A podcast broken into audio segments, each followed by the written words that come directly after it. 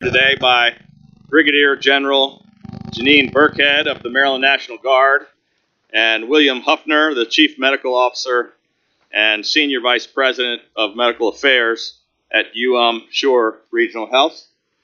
Uh, we're here uh, at the location of one of our new hospital based testing sites, which is currently under construction, uh, in order to meet the rising demand for testing and to divert people away from visiting hospital emergency rooms just to get COVID tests.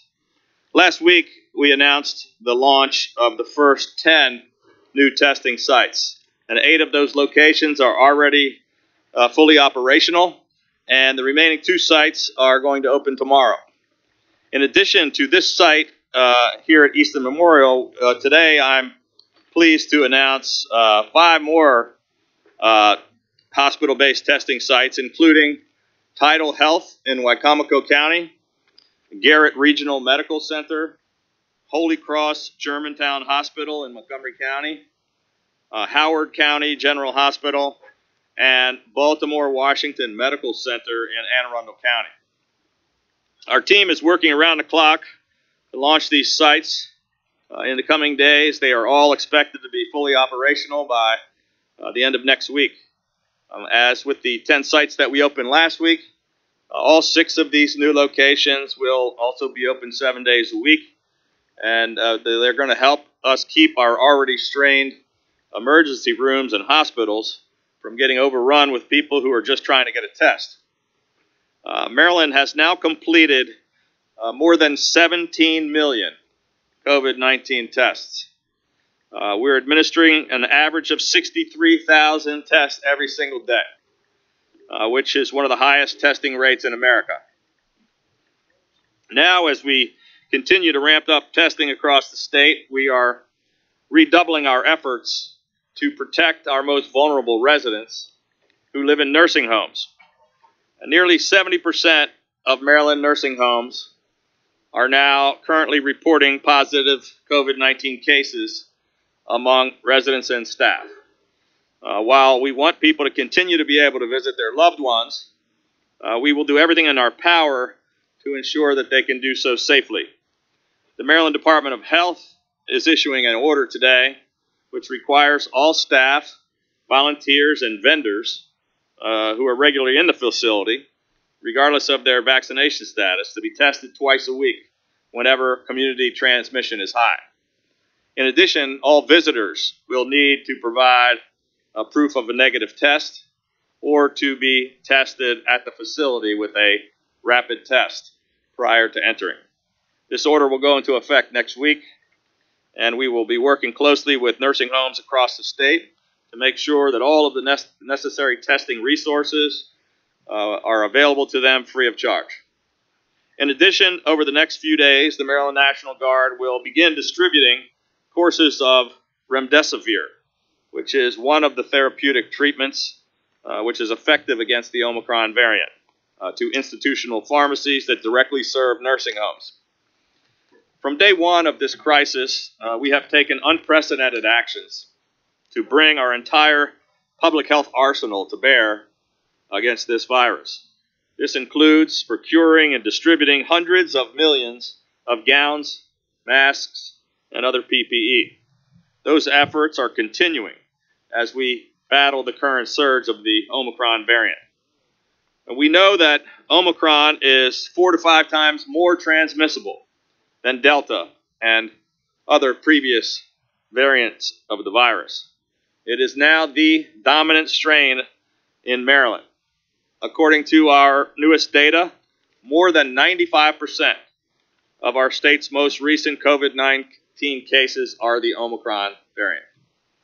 Uh, to withstand this wave, we are encouraging Marylanders to continue doing the things that can keep us safe getting vaccinated and boosted, avoiding crowds, keeping your distance, washing your hands, and wearing masks or face coverings when appropriate.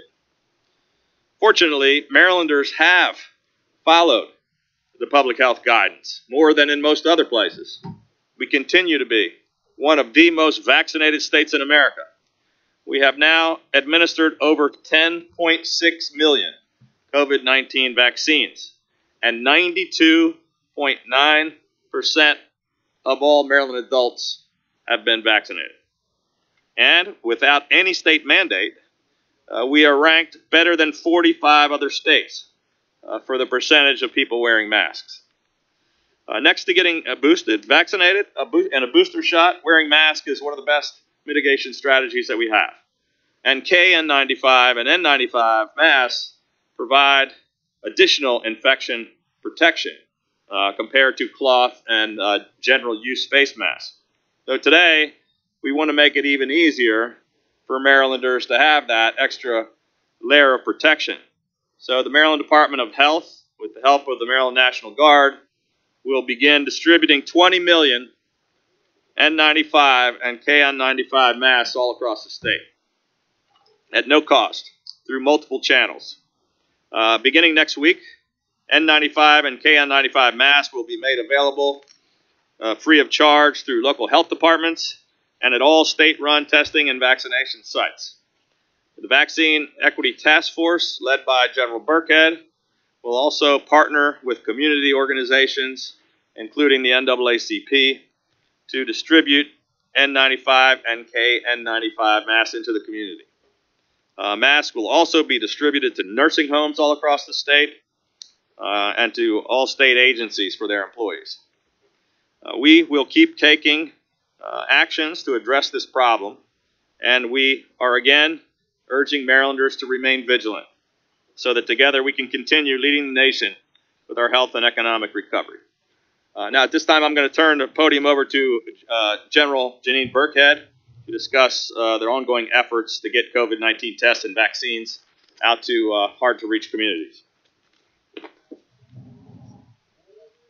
Hi, good afternoon. Thank you, Governor Hogan. Good afternoon, all. Since Governor Hogan's appointment of the Vaccine Equity Task Force, we have worked nonstop with local health departments and community stakeholders to bridge the health divide throughout the state and increase Marylanders' access to the vaccine. We recently expanded our mission to include test sites at Anne Arundel and Upper Chesapeake. Since October 2021, the Equity Task Force has administered over tens of thousands of pediatric and adult boosters distributed hundreds of test kits, and completed thousands of tests at both of the sites that I mentioned. We are now adding the distribution of N95 and KN95 to the Equity Task Force clinics.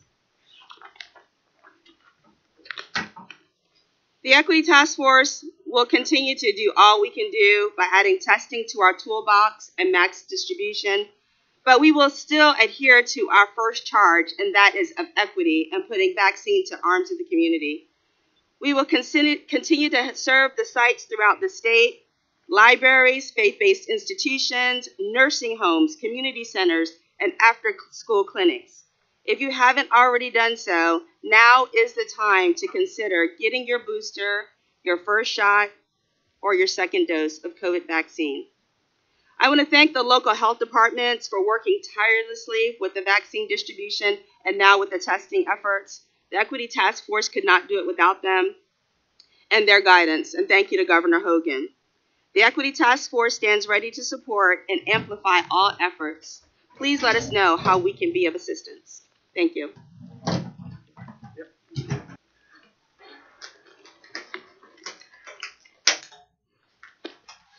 My remarks are going to be very brief. Um, at the University of Maryland Medical System, we're seeing over 800 patients now hospitalized with COVID 19. At Shore Regional Health, nearly 50 patients are in our hospitals at this time. This is probably almost double of what we had seen in the past in terms of the, total number of patients hospitalized.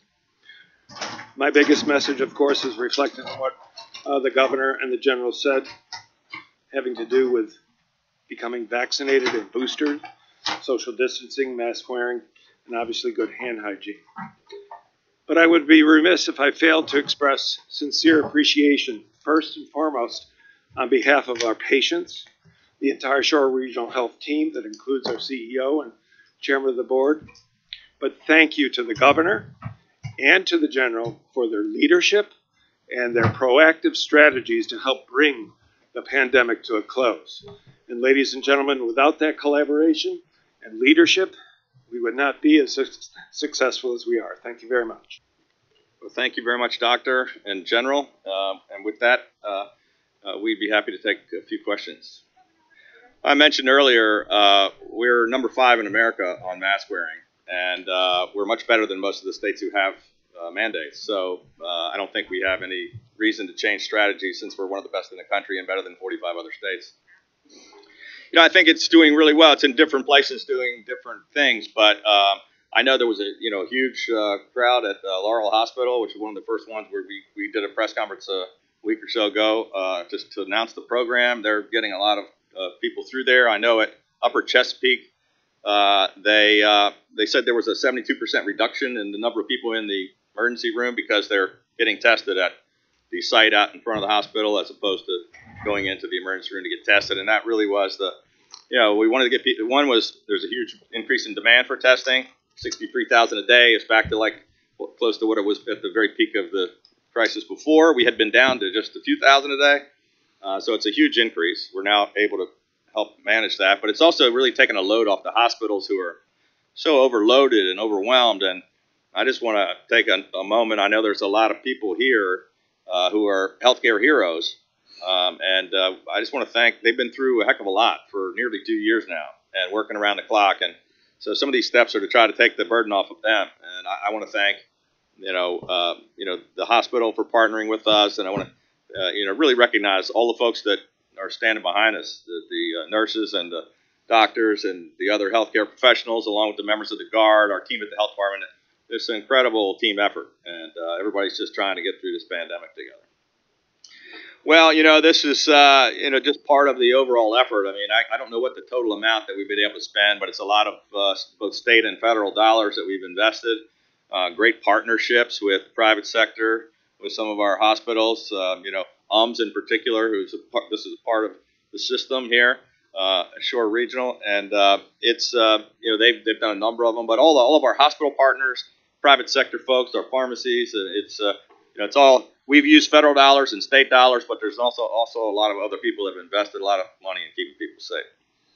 So it has nothing to do with the announcement this morning, which I didn't see yet, but uh, from what I can tell, uh, they, they they announced that they might be doing it, but not really any details. And it's sort of like, you know, they also said there were going to be 500 million rapid tests, but we haven't seen any or gotten any detail on it. So um, I don't know when. That's terrific news if it, if it happens and when it happens, but we'll be distributing our 20 million masks before that happens.